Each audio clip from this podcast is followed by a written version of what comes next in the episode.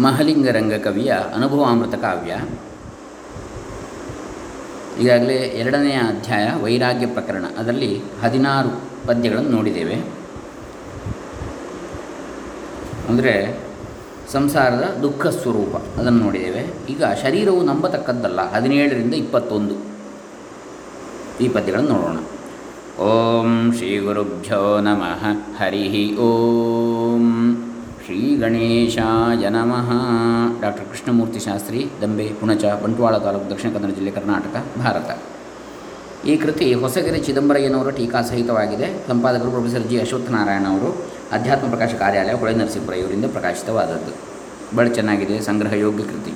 ಎಲ್ಲರೂ ಖರೀದಿಸಿ ಇಟ್ಟುಕೊಳ್ಬೋದು ಅಧ್ಯಯನ ಮಾಡ್ಬೋದು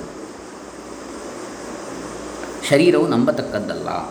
ಎರಡನೇ ಅಧ್ಯಾಯ ವೈರಾಗ್ಯ ಪ್ರಕರಣದಲ್ಲಿ ಹದಿನೇಳನೇ ಪದ್ಯ.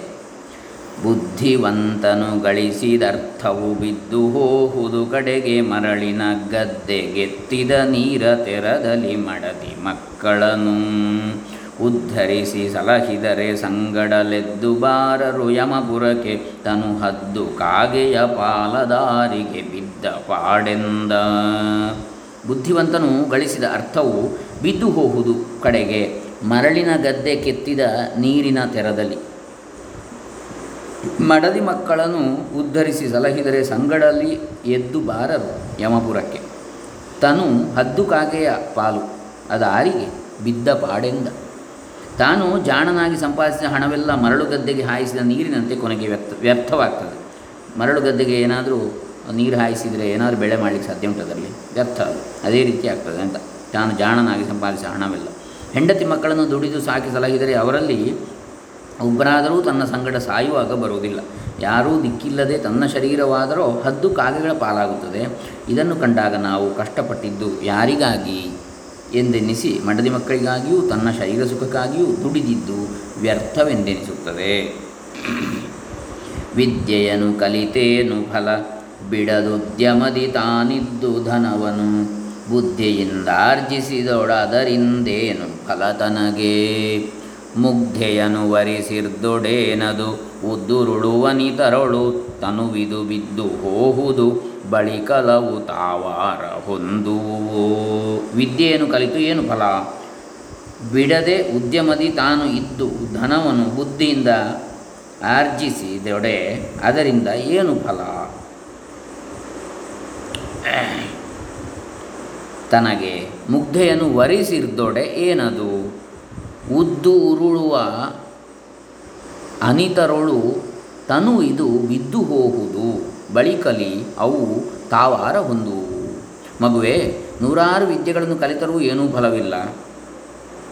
ತನ್ನ ಬುದ್ಧಿವಂತಿಕೆಯಿಂದ ಒಂದೇ ಸಮಯ ಉದ್ಯೋಗದಲ್ಲಿ ಅಪಾರ ಧನವನ್ನು ಸಂಪಾದಿಸಿರೋದು ಸ್ವಪ್ರಯೋಜನಕ್ಕೆ, ಆತ್ಮೋದ್ಧಾರಕ್ಕೆ ಬಾರದು. ಸುಂದರ ಸ್ತ್ರೀಯನ್ನು ಮದುವೆ ಆದರೆ ಲಾಭವೇನೂ ಇಲ್ಲ. ಏಕೆಂದರೆ ಈ ದೇಹ ಉದ್ದಿನ ಕಾಳು ಹೊರಡುವಷ್ಟರಲ್ಲಿ ಅಷ್ಟು ಅತ್ಯಲ್ಪ ಕಾಲದಲ್ಲಿ ನಾಶವಾಗುತ್ತದೆ. ಆದ ಕಾರಣ ವಿದ್ಯೆ, ಉದ್ಯೋಗ, ಧನ, ಮುಗ್ಧೆ ಇವರೆಲ್ಲರೂ ಯಾವ ಯಾವ ರೀತಿ ಯಾರ್ಯಾರ ಪಾಲಾಗುತ್ತಾರೋ ತಿಳಿಯದು. ಅಂದರೆ ಯಾರಿಗೂ ಸುಖವಿಲ್ಲ, ಸಂಪಾದಿಸಿದವರಿಗೂ ಸುಖವಿಲ್ಲ, ಸಂಪಾದನೆಯಿಂದ ಪ್ರಯೋಜನ ಪಡೆದವರಿಗೂ ಸುಖವಿಲ್ಲ ಅಂತೇಳಿ ಹೇಳ್ತಾರೆ. ಕಂದ ಕೇಳೈ ಬಾಲ್ಯದಲ್ಲಿ ತಾಯಿ ತಂದೆಗಳು ರಕ್ಷಕರು, ಯೌವನ ಬಂದರಾಗ ಸ್ವತಂತ್ರನಾಗಿಹ ಸರ್ವ ಕೃತ್ಯದಲ್ಲಿ. ಮುಂದೆ ವಾರ್ಧಕ್ಯದಲ್ಲಿ ಮಕ್ಕಳು, ಬಂಧುಗಳು ಸಲಹುವರು ಕಡೆಯಲಿ ಬೆಂದು ಹೋಹುದು ಕಿಚ್ಚಿನಲಿ ಕೇಳಾರದೀತನು ತಂದ ಕೇಳೈ ಬಾಲ್ಯದಲ್ಲಿ ತಾಯಿ ತಂದೆಗಳು ರಕ್ಷಕರು. ಯೌವನ ಬಂದರೆ ಆಗ ಸ್ವತಂತ್ರನಾಗಿಹ ಸರ್ವ ಕೃತ್ಯದಲ್ಲಿ ಸರ್, ಸ್ವತಂತ್ರನಾಗಿ ಇಹ ಸರ್ವ ಕೃತ್ಯದಲ್ಲಿ ಮುಂದೆ ವಾರ್ಧಕ್ಯದಲ್ಲಿ ಮಕ್ಕಳು ಬಂಧುಗಳು ಸಲಹುವರು ಕಡೆಯಲ್ಲಿ ಬೆಂದು ಹೋಗುವುದು ಕಿಚ್ಚಿನಲಿ ಕೇಳು ಆರದು ಈ ತನುವು ಅಂಥೇಳಿ ಮಹಲಿಂಗರಂಗ ಕವಿ ಹೇಳ್ತಾನೆ. ಮಗನೇ ಕೇಳು, ಅಂದರೆ ಇಲ್ಲಿ ವ್ಯಾಸರು ಹೇಳುವಂಥದ್ದು, ಶುಕಮುನಿಗೆ, ಮಗನಿಗೆ ಉಪದೇಶ ಮಾಡುವಂಥದ್ದು. ಈ ಶರೀರವನ್ನು ಬಾಲ್ಯದಲ್ಲಿ ತಾಯಿ ತಂದೆಗಳು ಪೋಷಿಸ್ತಾರೆ. ಪ್ರಾಯ ಬಂದಾಗ ಯುವಕನಾಗಿ ತಾನೇ ಎಲ್ಲ ಕಾರ್ಯಗಳನ್ನು ನಿರ್ವಹಿಸ್ತಾನೆ. ಮುಂದೆ ಉಪ್ಪಿನಲ್ಲಿ ಆ ವ್ಯಕ್ತಿಯನ್ನು ಮಕ್ಕಳು, ಬಂಧುಗಳು ಕಾಪಾಡ್ತಾರೆ. ಅಂತ್ಯಕಾಲಕ್ಕೆ ಈ ದೇಹ ಬೆಂಕಿಯಲ್ಲಿ ಸುಟ್ಟು ಹೋಗಿರ್ತದೆ. ಹೀಗಾಗಿ ಈ ಶರೀರ ಯಾವುದಕ್ಕೂ ಪ್ರಯೋಜನಕ್ಕೆ ಬರುವುದಿಲ್ಲ, ಯಾರದೂ ಅಲ್ಲ. ಅದನ್ನು ಸಂಸ್ಕೃತದಲ್ಲಿ ಸುಭಾಷಿತ ಹೇಳ್ತದೆ. ಪಿತಾ ರಕ್ಷತೆ ಕೌಮಾರೇ, ಭರ್ತ ರಕ್ಷತಿ ಯೌವನೆ ಪುತ್ರೋ ರಕ್ಷತೆ ವಾರ್ಧಿಕ್ಯೆ. ನ ಸ್ತ್ರೀ ಸ್ವಾತಂತ್ರ್ಯಮರ್ಹತಿ ಅಥವಾ ಪುತ್ರಸ್ತು ಸ್ಥವಿರಂ ನಿತ್ಯಂ. ನ ಸ್ತ್ರೀ ಸ್ವಾತಂತ್ರ್ಯಮರ್ಹತಿ. ಸ್ತ್ರೀಯರನ್ನು ಬಾಲ್ಯದಲ್ಲಿ ತಂದೆಯು ಯೌವನದಲ್ಲಿ ಪತಿಯು ಮುಪ್ಪಿನಲ್ಲಿ ಮಗನನ್ನು ರಕ್ಷಿಸುವನು. ಆದ್ದರಿಂದ ಸ್ತ್ರೀಯರಿಗೆ ಯಾವಾಗಲೂ ಸ್ವಾತಂತ್ರ್ಯವಿಲ್ಲ ಅಂತ ಮನುಸ್ಮೃತಿ ಹೇಳಿದೆ.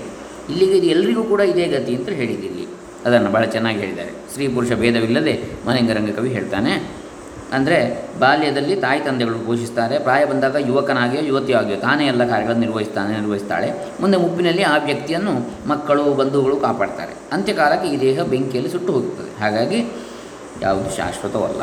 ನೀರ ಮೇಲಣಗುಳ್ಳೆ ಲಿಂಗಾಕಾರದಲ್ಲಿ ಹೊಳೆವುದಿರಲದನ ಅವಿಚಾರದಿಂ ಲೋಹದಲ್ಲಿ ಬಂಧಿಪೆನೆಂಬ ನಂದದಲ್ಲಿ.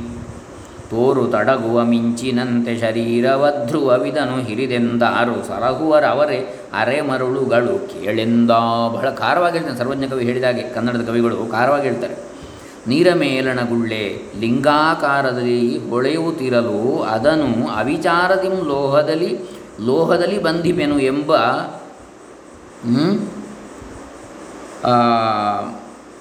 ಎಂಬನು ಅಂದದಲ್ಲಿ. ತೋರು ತಡಗುವ ಮಿಂಚಿನಂತೆ, ತೋರುತ ಅಡಗುವ ಮಿಂಚಿನಂತೆ ಶರೀರವು ಅಧ್ರುವವು ಇದನ್ನು ಹಿರಿದೆಂದು ಆರು ಸಲಹುವರು ಅವರೇ ಅರೆಮರುಳುಗಳು ಕೇಳೆಂದ ಅಂತ ಹೇಳ್ತಾರೆ ಲಿಂಗಾಕಾರದಲ್ಲಿ ನೀರಿನ ಮೇಲೆ ಗುಳ್ಳೆ ಕಾಣುತ್ತಿರಲು ಅದನ್ನು ನಿಜವಾದ ಲಿಂಗವೆಂದು ಭ್ರಾಂತಿಪಟ್ಟು ಕಡಿವಾಣದಿಂದ ಬಂಧಿಸುವೆನೆಂದು ಯತ್ನಿಸುವ ಮೂಢನ ಹಾಗೆ ದಾರಿಹೋಕನಿಗೆ ಆಕಾಶದಲ್ಲಿ ಮಿಂಚು ಕಾಣಿಸಿಕೊಂಡು ಕ್ಷಣ ಮಾತ್ರದಲ್ಲಿ ಮರೆಯಾಗುವ ರೀತಿಯಲ್ಲಿ? ತೋರುತ ಅಡಗುವ ಮಿಂಚಿನಂತೆ ಈ ಶರೀರ ಕ್ಷಣಿಕವಾದುದು. ಇಂತಹ ದೇಹವನ್ನು ಮೋಹದಿಂದ ಶ್ರೇಷ್ಠವೆಂದು ಪೋಷಿಸುವ ಜನರು ಅರೆ ಹುಚ್ಚರಲ್ಲದೆ ಮತ್ತೇನು? ಲೋಹದಲ್ಲಿ ಬಂದಿಪೆನು? ಅಂದರೆ ಏನರ್ಥ? ಈ ಶರೀರವನ್ನು ಚಿನ್ನ, ಬೆಳ್ಳಿ ಎಲ್ಲ ಧರಿಸಿ ನಾವು ಬೇರೆ ಬೇರೆ ಲೋಹಗಳು, ಬೇರೆ ಬೇರೆ ಬಾಳು ಲೋಹಗಳನ್ನು ಹಾಕಿ ನಾವು ಚಂದ ಕಾಣಬೇಕು ಅಂತ ನೋಡ್ತೇವೆ. ಆದರೆ ಈ ಶರೀರ ಎಂಥದ್ದು? ಕ್ಷಣಿಕವಾದದ್ದು. ಅದನ್ನು ಲೋಹದಲ್ಲಿ ಬಂಧಿಸಿ ಚ ಸುಂದರವಾಗಿಸಲಿಕ್ಕೆ ನೋಡ್ತೇವೆ ಇಂಥ ದೇಹವನ್ನು ಮೋಹದಿಂದ ಶ್ರೇಷ್ಠವೆಂದು ಪೋಷಿಸುವ ಜನರು ಅರೆ ಹುಚ್ಚರಲ್ಲದೆ ಮತ್ತೇನು ಅಂತ ಖಾರವಾಗಿ ಹೇಳ್ತಾನೆ ಕವಿ. ಮಗನ ಮುದ್ದಾಡಿದರೆ ಗಂಡನು ನಗುವ ಜಾರೆಯ ತೆರದಿ, ದೇಹವ ಬಗೆದು ತನ್ನದೆನುತ್ತ ಮಮತೆಯ ಮಾಡಿ ರಕ್ಷಿಸಲು.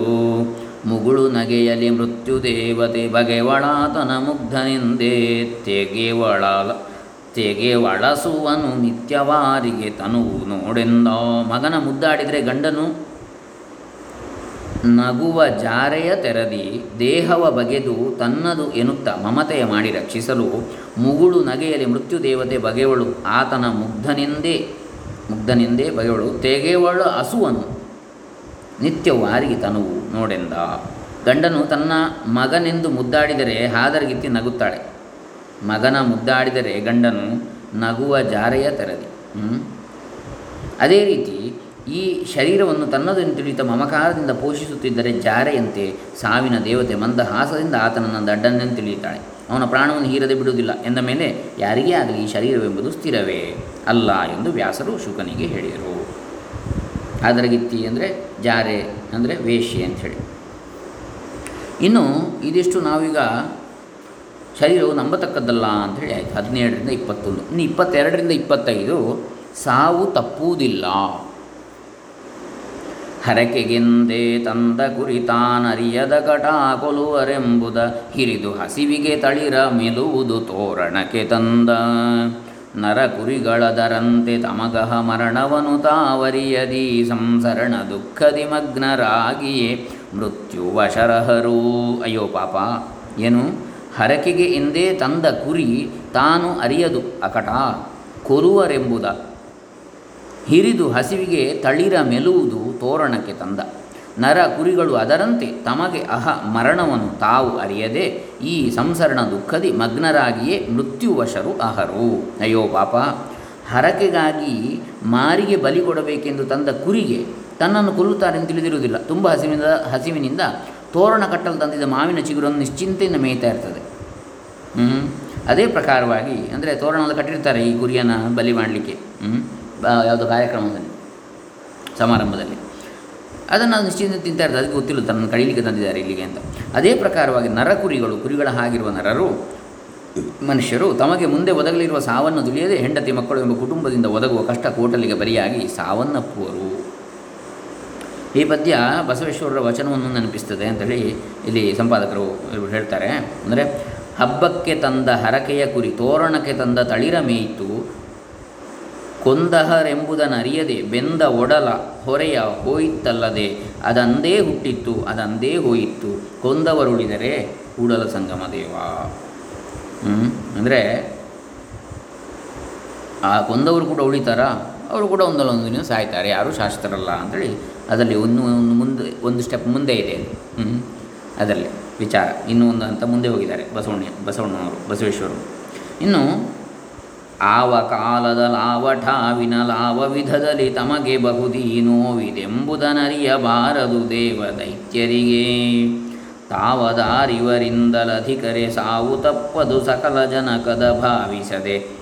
ಬಹುಯತ್ನದಲ್ಲಿ ಫಲವೇನು ಹೇಳೆಂದ ಆವ ಕಾಲದಲ್ಲಿ ಆವ ಠಾವಿನಲ್ಲಿ, ಆವ ವಿಧದಲ್ಲಿ ತಮಗೆ ಬಹುದು ಈ ನೋವು ಇದು ಎಂಬುದನ್ನು ಅರಿಯಬಾರದು ದೇವ ದೈತ್ಯರಿಗೆ. ತಾವು ಅದಾರು ಇವರು ಎಂದು ಎಂದಲು ಅಧಿಕರೇ ಸಾವು ತಪ್ಪದು. ಬಹುಜನ, ಸಕಲ ಜನಕದ ಭಾವಿಸದೆ ಬಹು ಯತ್ನದಲ್ಲಿ ಫಲವೇನು ಹೇಳೆಂದ? ಅಂದರೆ ನಮಗಿಂತ ಬಲಶಾಲಿಗಳಾದ ದೇವತೆಗಳಾಗಲಿ, ರಾಕ್ಷಸರಾಗಲಿ ಯಾವ ವೇಳೆಯಲ್ಲಿ ಯಾವ ಜಾಗದಲ್ಲಿ ಯಾವ ರೀತಿಯಲ್ಲಿ ತಮಗೆ ಬರುವ ವಿಪತ್ತು ಏನೆಂಬುದನ್ನು ತಿಳಿಯಲಾಗುವುದಿಲ್ಲ. ಈ ಹುಲು ಮಾನವರು ಇವರ ಮುಂದೆ ಯಾರು? ಆ ದೇವದಾನವರಿಗಿಂತ ಹೆಚ್ಚಿನವರೇ? ಅಲ್ಲ. ಆದ ಕಾರಣ ಸಕಲ ಮಾನವರಿಗೂ ಸಾವು ತಪ್ಪದು. ಇದನ್ನು ತಿಳಿಯದೆ ಸಾವನ್ನು ತಪ್ಪಿಸಲು ಬಹು ಯತ್ನ ಮಾಡಿದರೆ ಬಂದ ಭಾಗ್ಯವೇನು? ಸಕಲ ಜನಕ್ಕೆ ಅದ ಭಾವಿಸದೆ ಬಹು ಯತ್ನದಲ್ಲಿ ಫಲವೇನು ಹೇಳೆಂದ ಅಂತೇಳಿ. ವ್ಯರ್ಥ ಸಾಹಸವಲ್ಲವೇ? ಅಂತ ಹೇಳ್ತಾನೆ ಅಂದರೆ, ಯಸ್ಮಿನ್ ದೇಶೇ ಚ ಯತ್ಕಾಲೇ ಯನ್ಮುಹೂರ್ತೆ ಚ ಯದ್ದಿನೇ ಹಾನಿ ವೃದ್ಧಿ ಯಶೋ ಲಾಭ, ತತ್ಕಾಲೇ ತದ್ಭವಿಷ್ಯತಿ ಎಂಬುದಾಗಿ ಸ್ಮೃತಿ ರತ್ನಾಕರದಲ್ಲಿ ಇದೇ ವಿಷಯವನ್ನು ಹೇಳಿದ್ದಾರೆ.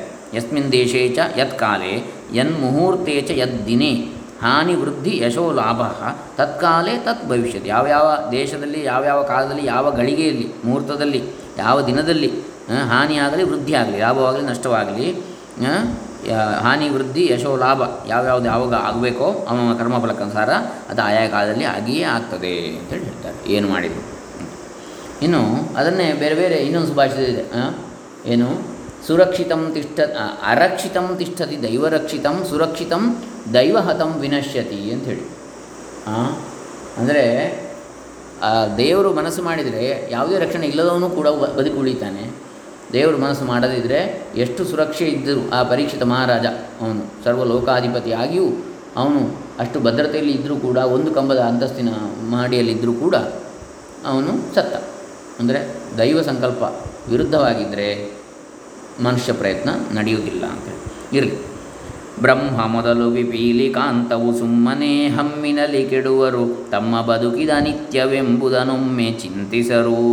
ಹೆಮ್ಮೆಯಲಿ ಹಿರಿದಾಗಿ ಸಂಸ್ಕೃತಿ ಧರ್ಮದಲ್ಲಿ ಮೆರೆದಿರಲು ತಮ್ಮನು. ಸುಮ್ಮನೆಂದ ಮೃತ್ಯುಯೋ, ಮೃತ್ಯು ವೈವಳೋ ಕಾರಣವರೆಂದ, ಕಾಣರವರೆಂದ. ಅಂದರೆ ಬ್ರಹ್ಮ ಮೊದಲು ಬ್ರಹ್ಮ ಮೊದಲು ಪಿಪೀಲಿ ಕಾಂತವು ಸುಮ್ಮನೆ ಹಮ್ಮಿನಲ್ಲಿ ಕೆಡುವರು. ತಮ್ಮ ಬದುಕು ಇದು ಅನಿತ್ಯವೆಂಬುದನ್ನು ಒಮ್ಮೆ ಚಿಂತಿಸರು.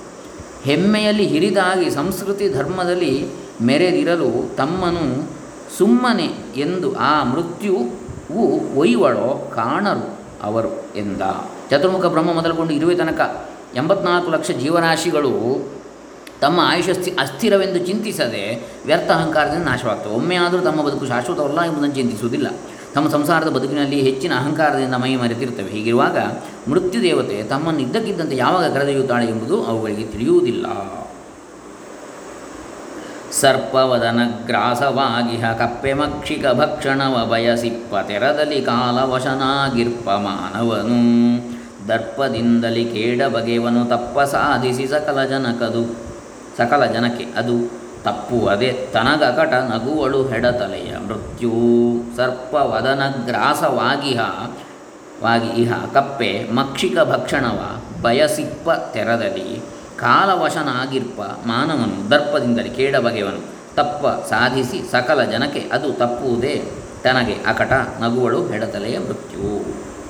ಅಂದರೆ ಹಾವಿನ ಬಾಯಿಗೆ ತುತ್ತಾಗಿರುವ ಕಪ್ಪೆ, ಈಗಾಗಲೇ ಹಾವಿನ ಬಾಯಿಗೆ ತುತ್ತಾಗಿದೆ ಕಪ್ಪೆ. ಅಂಥದ್ದು ತಾನೇ ಸಾವಿನ ದವಡೆಯಲ್ಲಿದ್ದೇನೆ ತಿಳಿಯದೆ ನೊಣವನ್ನು ತಿನ್ನಬೇಕೆಂದು ಆಸೆ ಪಡುವಂತೆ ಮಾನವನು ಸಾವಿನ ದವಡೆಯಲ್ಲಿಯೇ ಇದ್ದರೂ ಎಲ್ಲ ಜನರಿಗೆ ದುರಹಂಕಾರದಿಂದ ತಪ್ಪು ಹೊರಿಸಿ ಅವರಿಗೆ ಕೇಡು ಮಾಡಲು ಬಯಸ್ತಾ ಇದ್ದಾನೆ. ಆದರೆ ತನಗೆ ತಾನಾಗಿ ಆ ಕೇಡು ತಪ್ಪುತ್ತದೆಯೇ?